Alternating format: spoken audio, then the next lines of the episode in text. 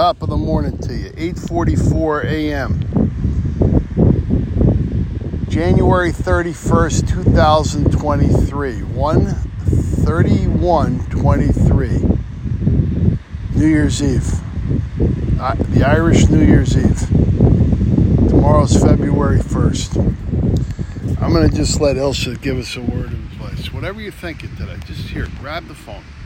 This is Ilsa, and I'm Craig, and here we go. It's a beautiful day here on the beach, and we're still alive. An ambulance came last night, and we were wondering who it was for. I guess I'm glad it wasn't us, Craig and me. Amen.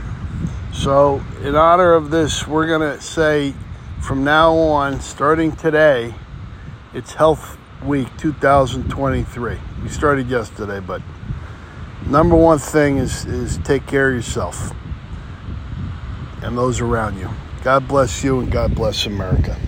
Have a healthy day.